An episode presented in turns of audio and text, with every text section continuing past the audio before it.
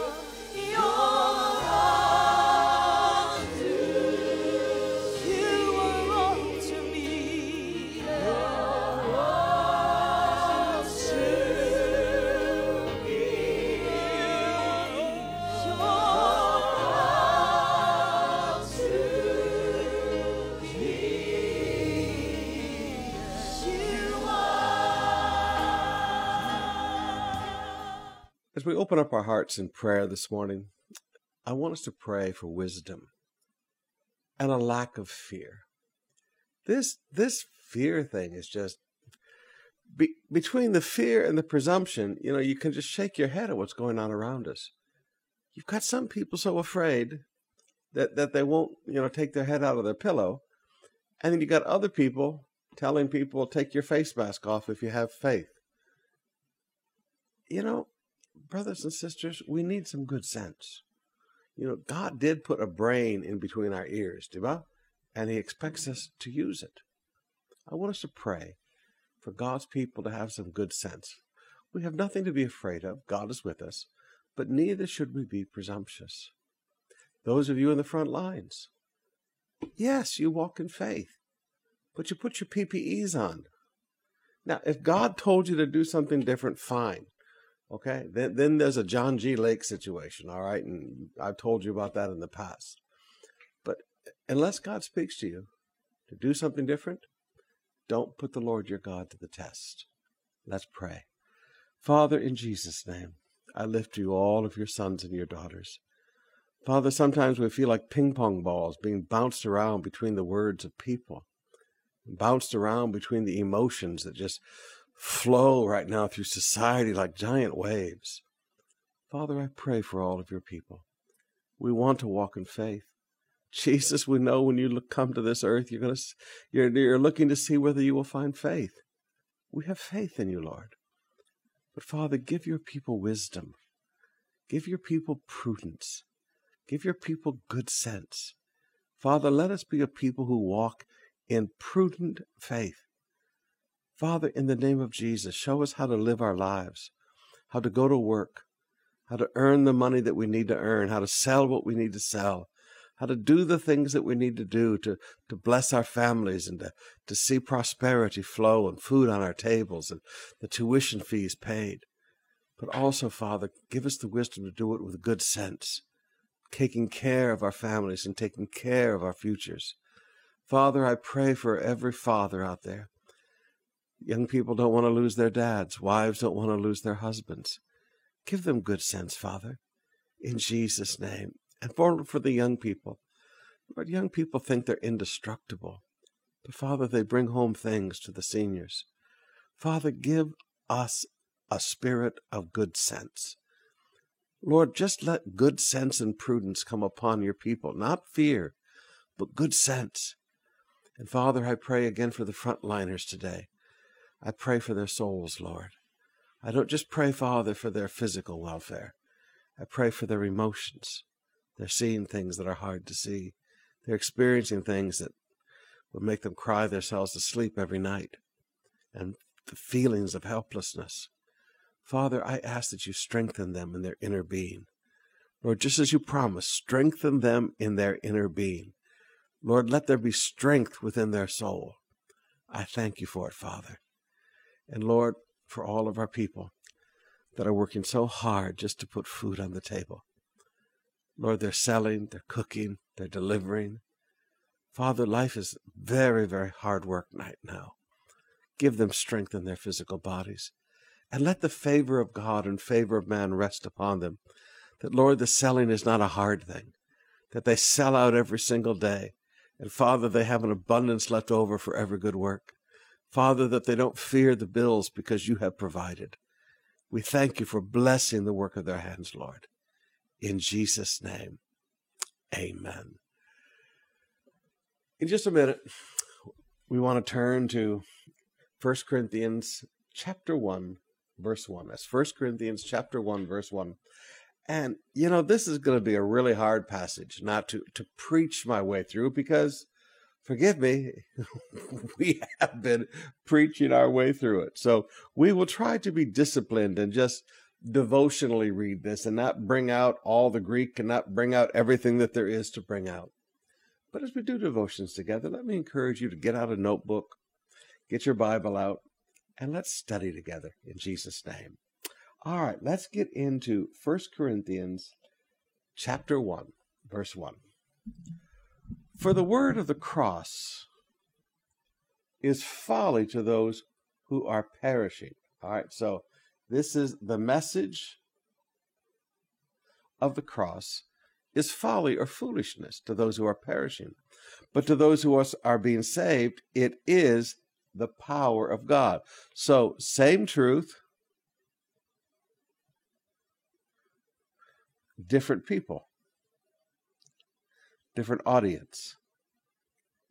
Now, again, you have to understand you can preach the same message to different audiences and get a completely different response. You preach the message of the cross to, to believers, and it's the power of God and salvation. You preach the message of the cross to people who are, are in sin, and they, they think it's foolishness. Now, again, just get the truth. The same message hits different people different way because of their spiritual condition. So their spiritual condition is going to affect their attitude toward a message. For it is written, I will destroy the wisdom of the wise, and the discernment of the discerning I will thwart. Where is the one who is wise? Where is the scribe? Where is the debater of this age? Has not God made foolish the wisdom of this world? So Paul is taking on the culture. Paul is not adapting to the culture. He is not engaging the culture. He, he's, forgive me, attacking the culture, the culture of philosophy and philosophical debate. Paul just says, listen, I'm going to get in your face here. He said, Where is the one who is wise? Where is the scribe? Where is the debater of this age? Has not God made the foolish the wisdom of this world? I got news for you, folks. I don't care how wise something looks compared to God, it's foolish. For since in the wisdom of God, the world did not know God through wisdom. All right. It pleased God through the folly of what we preached to save those who believe. All right. So the path to God is not wisdom. The path to God is not wisdom. It's not knowledge. Okay? The path to God is through the folly of what we preached to save those who believe the gospel. Now, people say, well, how do you get people saved? You, you don't stand up with worldly wisdom.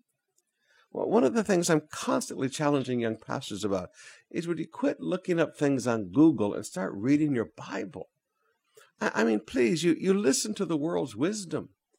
You, you listen to a sermon from a pastor who quotes one verse and then after that, it's quoting all of the famous people of the world today.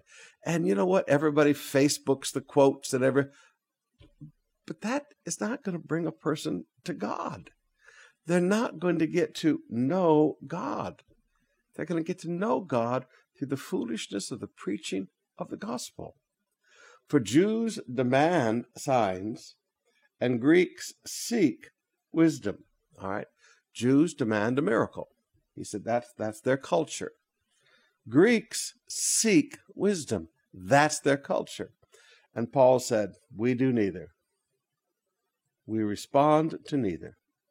He said, This this is what they demand, this is what they seek, but this is not the path. But we, he said, this, this is what we do. We preach Christ crucified, a stumbling block to the Jews and foolishness or folly to the Gentiles. Okay, Jesus, of course, has always been a stumbling block. This was the stumbling block that they stumbled over. We preach Christ crucified. Okay, the message of the cross comes back up here. The message of the cross. You don't just preach, you know, Jesus was a nice person. Jesus was a good prophet. You preach what he went through for us. The message of the cross is that's how the punishment of our sins was taken care of. So again, so again, sometimes people they want to tell people all the wonderful stories about who Jesus is. They want to tell people all the beautiful truths about the historical Jesus, but they don't want to talk about the cross. But to those who are called, both Jews and Greeks, Christ, the power of God and the wisdom of God. He said, All right, so these signs are taken care of here. The wisdom is taken care of here, but you find it all in Christ. So let, let's stick on message. Just preach Christ. For the foolishness of God is wiser than men, and the weakness of God is stronger than men. For consider your calling, brothers. Not many of you were wise according to worldly standards. Not many of you were powerful. Not many of you were no, noble birth. All right. So he, Paul said, hey, the church was not an elite church. Now, I, I know in this world of homogeneous churches, you know, Paul would say, hey, you know, we, we should get these few people that are elite and put them in a special church. He said, no, no, no. He said, the, the church is halo-halo. And the best way to understand church is halo-halo. It's all mixed up. But God chose what was foolish in the world to shame the wise. And God chose what was weak in the world to shame the strong. Now, forgive me. This is one of the beautiful things about God. God takes people that, you know what, don't look like much, and they change a world. Now, some of you are listening to me right now, and you may not look like much, and you may not be super educated. You know what? Neither were the apostles. And in one generation, they changed the world. What can you do? God chose what was low and what was despised in the world, even the things that are not, to bring to nothing the things that are. Again, God overrules meritocracy. Now, this meritocracy thing, this is a foundation stone of, of Roman Greek culture.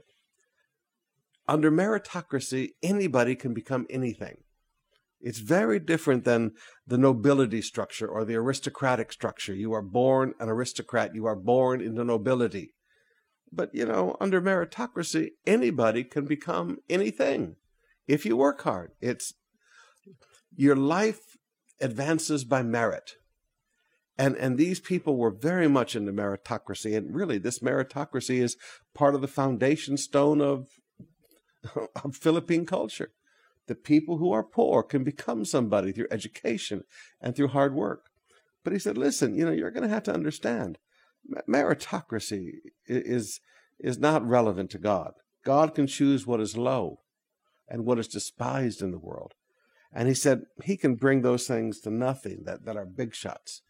He said, You're going to have to understand meritocracy is not how you got saved, and meritocracy is not why God uses you.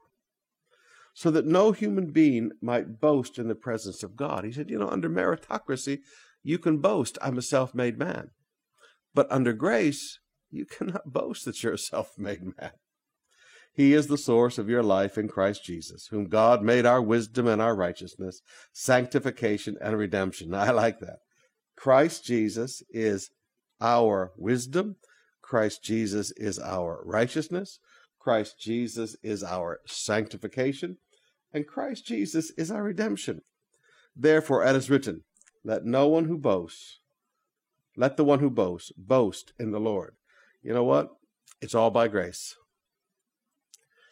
If you've got anything good in your life, it's because God gave it to you. If you've accomplished anything great in your life, it's because God enabled you. So let's not call attention to ourselves and start writing books and telling everybody, look at the 10 steps I use to become who I am. Okay. You know, sometimes, and, and please forgive me, businessmen, but sometimes I get frustrated because sometimes you see a businessman who at one point in his life was a really good person, but then he became arrogant and proud with that money and that prosperity. And then he begins to run around and says, Let me tell you what I've accomplished. And you know what? I don't know, want to hear what you've accomplished. Because forgive me, businessman, you didn't accomplish anything. God is the one who did this through you. Get over meritocracy and get into I am what I am by the grace of God. I'm a grace made man. I'm a grace made woman. All right, take it down to chapter 2 now, verse 1. When I came to you, brothers, did I come proclaiming to you the testimony of God with lofty speech or wisdom? he said, I did not compete per culture. He said, I did not compete in your cultural way. I didn't come to you. Know, Pastor Jamie was talking to me the other day. He said, You know, Pastor, some preachers in some churches, they're like Everything about them is like a slick PowerPoint presentation. Everything about them is well crafted and laid out. And he said, You know what? I'm not like that. Brothers and sisters, that would have been the Apostle Paul. He would look around and go, I'm not a PowerPoint presentation. I'm not a slick marketed presentation. He said, I didn't come to you proclaiming to you the testimony of God with lofty speech or wisdom. For I decided to know nothing among you except Jesus Christ and Him crucified. Now, here is what I would call a learning experience of Paul. Do you remember when Paul was in Athens? He didn't stay very long. And he really didn't accomplish much. I mean, when you think of the fruit of his ministry there, it wasn't much. But this was Paul's first time really in this, this center of philosophy. And he started debating with the philosophers in the, the marketplace, and then later taking to their, their Acropolis and their, their great debating stage. And the greatest minds in Athens stood there to listen to him. And he began to quote their philosophers and things. You notice Paul never did that again? I mean, it's, it's fascinating to me to see, you know, that Paul had to learn just like we had to learn. You never see Paul doing that again, but instead you see him when he gets to Corinth, which is his next stop. He said, I decided, I made a decision. This incredibly educated man who understood all the Greek philosophies, he, he would have been educated in this as a young man.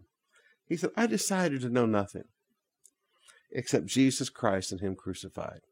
Now, he doesn't come right out and tell us he made a mistake when he was in Athens, but he, he shows us that he learned and he made a different decision when he, he came now to Corinth. Just, you know, a day and a half or so walk from Athens. When he came there, which was the great city in that area, he said, You know what? I'm not going to do what I did in Athens. I'm not going to sit there and debate with these philosophers, and I'm not going to quote their philosophers to them. I've made a decision to know nothing among you except Jesus Christ and Him crucified. Sometimes, if you're a young pastor, sometimes you need to put your theology books away. I often tell young pastors, all right, you got your degree. Now put your theology books away and get out your Bible and get to know Jesus. Not what people say about Jesus, but what he says about himself. And then make a decision. When I stand before the people of God, I'm not going to wow them with my lofty speech and my great knowledge and quoting this theologian and that theologian. I'm going to make a decision to know nothing but Jesus Christ and Him crucified. And I was with you in weakness and fear and much trembling.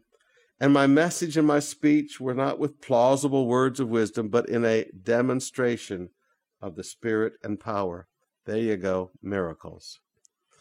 That your faith might not rest on the wisdom of man, but in the power of God. Your faith needs to be focused into something. It cannot sit on top of man's wisdom.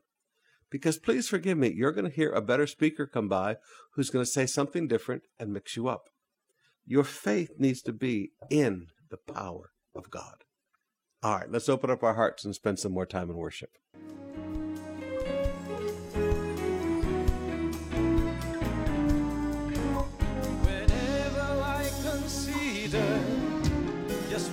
God brought me from, the life of emptiness I live without God's Son. My heart cries hallelujah, cause the Savior rescued me. Without His precious love, would I be?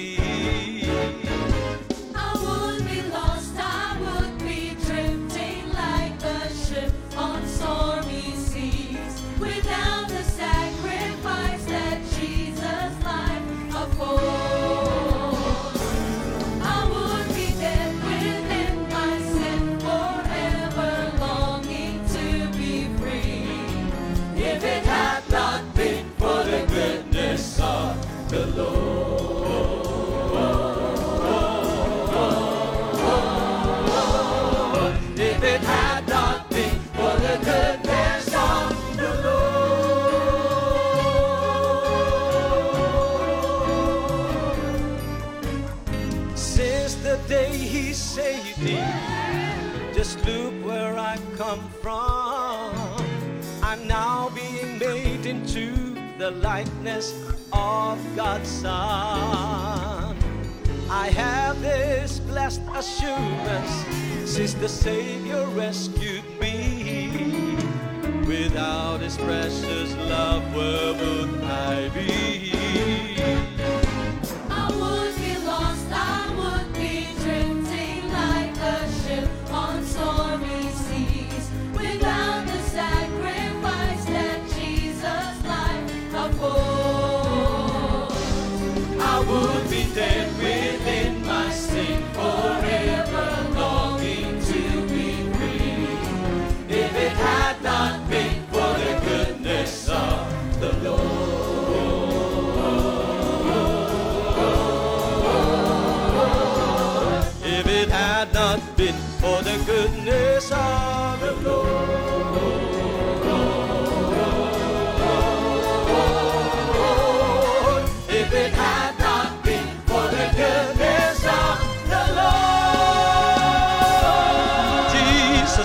Me out of darkness into his marvelous light and placed me on the solid rock to stay.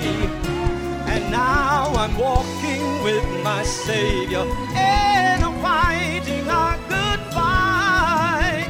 Because of Jesus, I can truly say,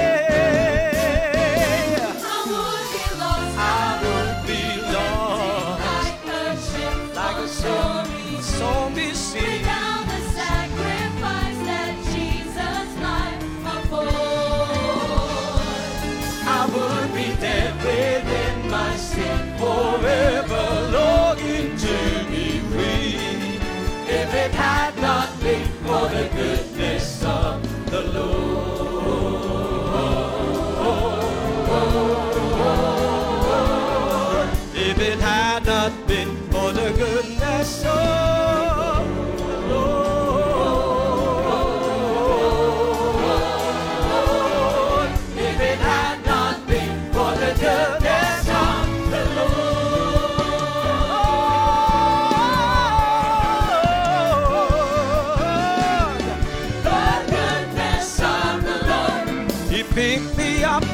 Turned my world around.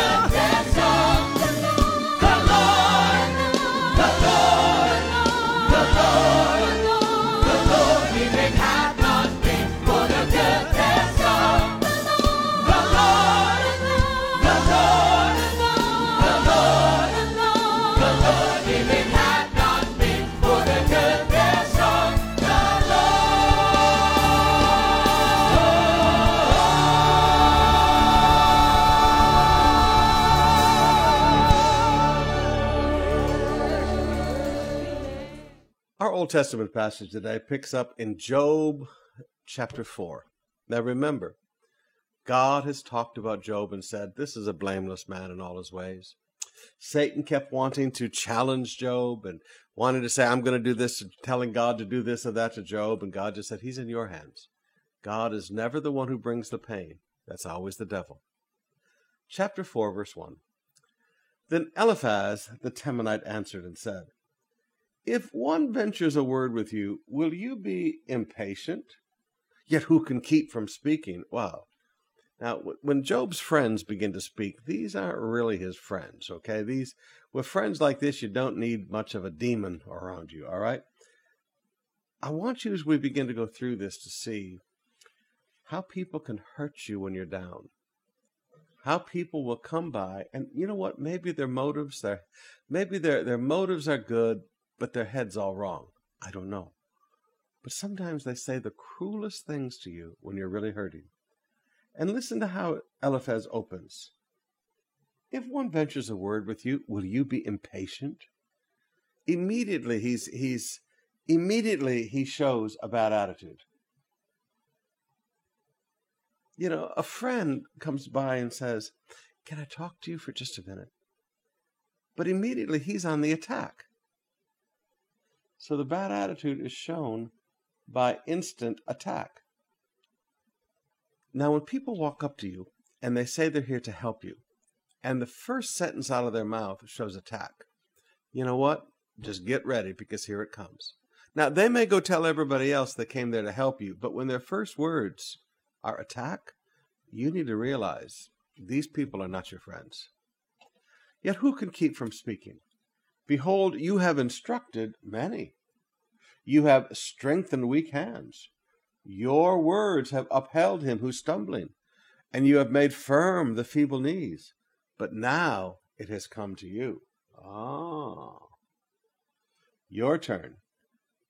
Now this is not God speaking to them. This this is this is the world challenging Job, kicking him when he's down. And one of the things I teach people is when people kick you when you're down, forgive them later, but don't let them close to you again in your life. Forgive them. Pray for them. But don't let these people close to you in your life. They're not friends. But now it has come to you, and you are impatient. It touches you, and you are dismayed. In other words, more attack, more con- condemnation. Is not your fear of God, your confidence, and integrity of your ways, your hope? Wow, sarcasm. Is not your fear of God, your confidence? You've told us all of this, now live it. Your integrity of your ways, your hope. Remember, who that was innocent ever perished? Or where were the upright cut off? Okay, this is false. Because you know what? Sometimes we do see the innocent perish. I mean, please forgive me. Sometimes, sometimes good people suffer. But here's here's a religious attack of condemnation. As I have seen, those who plow iniquity and sow trouble reap the same. Okay, here's the accusation. By the breath of God they perish, and by the blast of his anger they are consumed. The roar of the lion, the voice of the fierce lion, the teeth of the young lions are broken. The strong lion perishes for lack of prey, and the cubs of the lioness are scattered. Now a word was brought to me. Now a word was brought to me stealthily, and my ear received the whisper of it. Amid thoughts from the visions of the night, when deep sleep falls upon men, dread came upon me, and trembling, which made all my bones shake a spirit. Now there, now there you begin to get the source of this man's inspiration. A spirit glided past my face, and the hair of my flesh stood up. Now you can clearly see here, this is not God speaking. Look at that. Dread, trembling, a spirit glided past my face. The hair of my flesh stood up. It stood still, but I could not discern its appearance. A form was before my eyes. There was silence. Then I heard a voice. Can mortal man be right before God? Can a man be pure before his maker? yes. Yes, they can. By faith. Now, Job, God said Job was blameless. God testified about Job. Now, here comes the accuser of the brethren. Even in his servants, he puts no trust, and his angels he charges with error. Now, that's true. His servants he puts no trust, that's false. God trusts his people. And his angels he charges with error. Who is this? Who, who is this talking? This is the devil. He had been charged with error.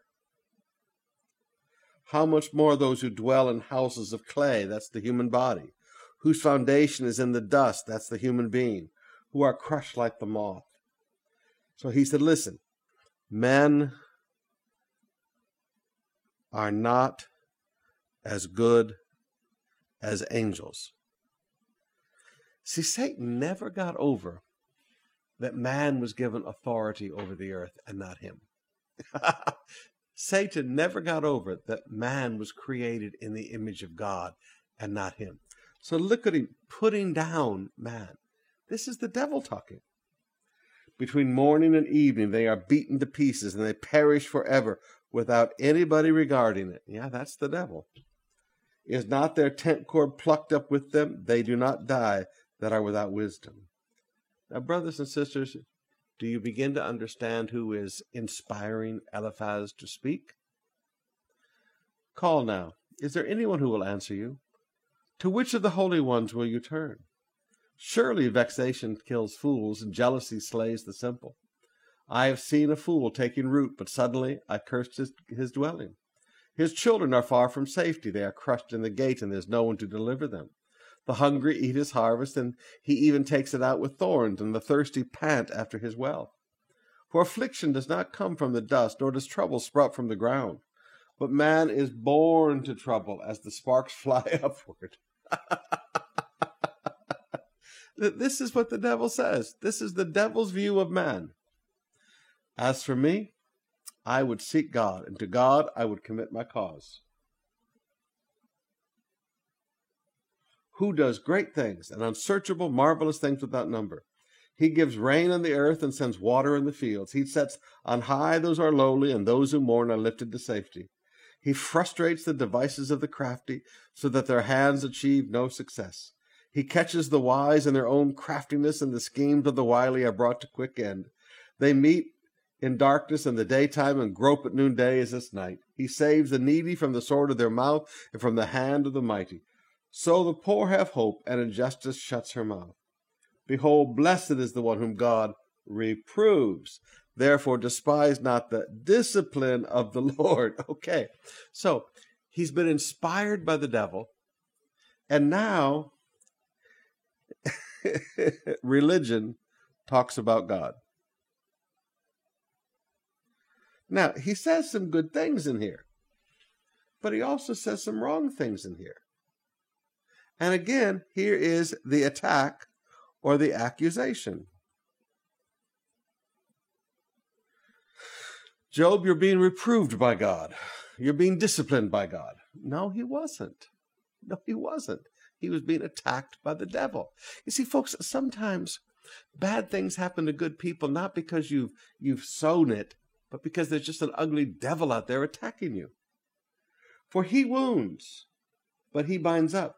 He shatters, but his hands heal. Uh, excuse me. No. God did not do this. Read chapter 1, chapter 2, chapter 3. Read them and see. God said, Satan, he's in your hands. He will deliver you from six troubles. In seven, no evil shall touch you. In famine, he will redeem you from death, and in war, the power of the sword.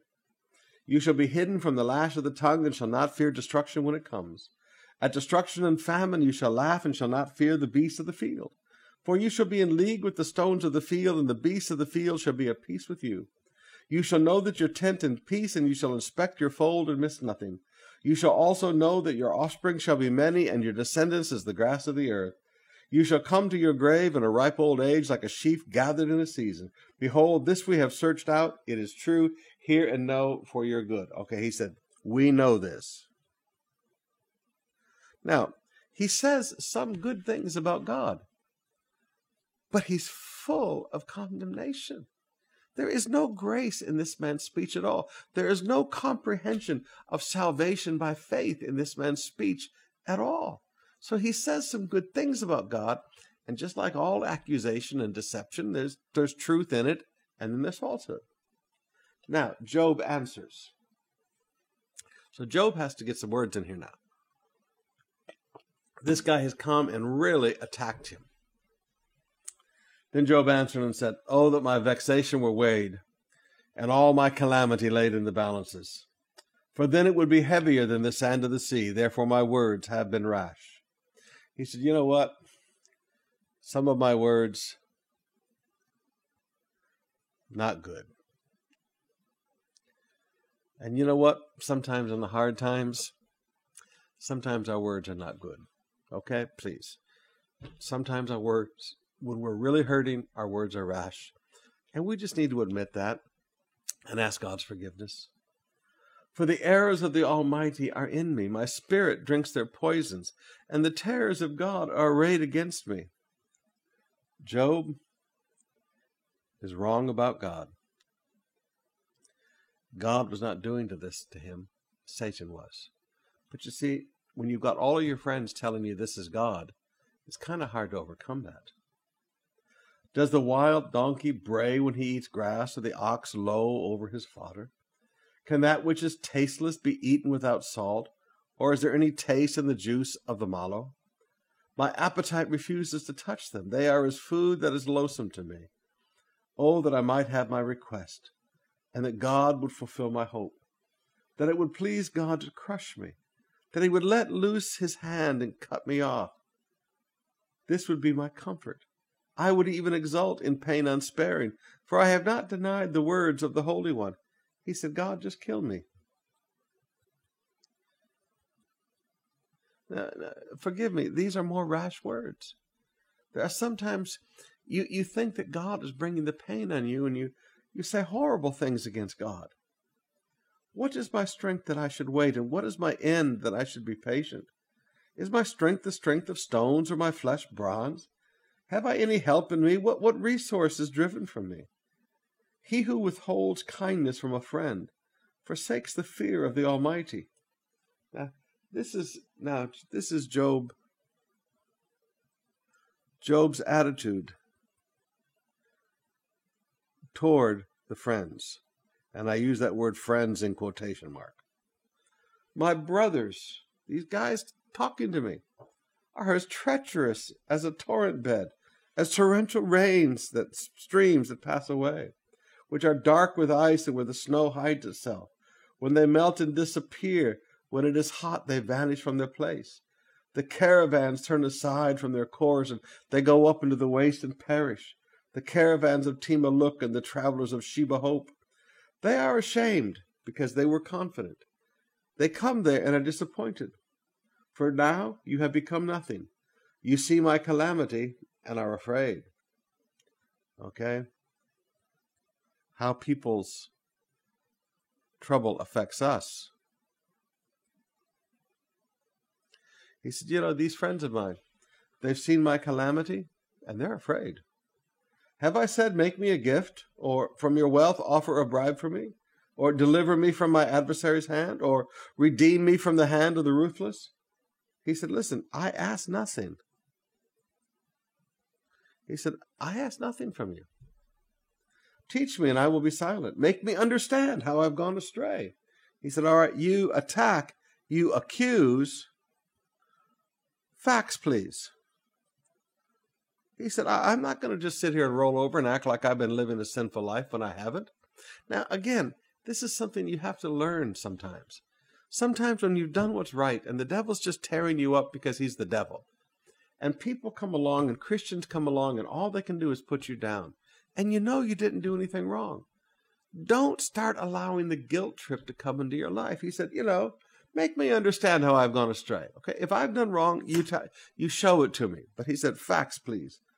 How forceful are upright words. But what does re- what but what does reproof from you reprove? he said, there's no there's nothing there. Do you think you can reprove weird words when the speech of a despairing man is wind? You would even cast lots over the fatherless and bargain over your friend. But now be pleased to look at me, for I will not lie to your face. Please turn, let no injustice be done. Turn now, my vindication is at stake. Is there any injustice in my tongue? Cannot my palate discern the cause of calamity? He said, Cannot my the palate of my the roof of my mouth discern my calamity? He said, Listen, I've taken a look at my life. There's nothing wrong. Leave me alone. Okay. Now, you're beginning to see Job in a very different way than sometimes you've seen it. You have to learn to read things properly. Thank you for being with us today. We'll see you tonight at 7 o'clock.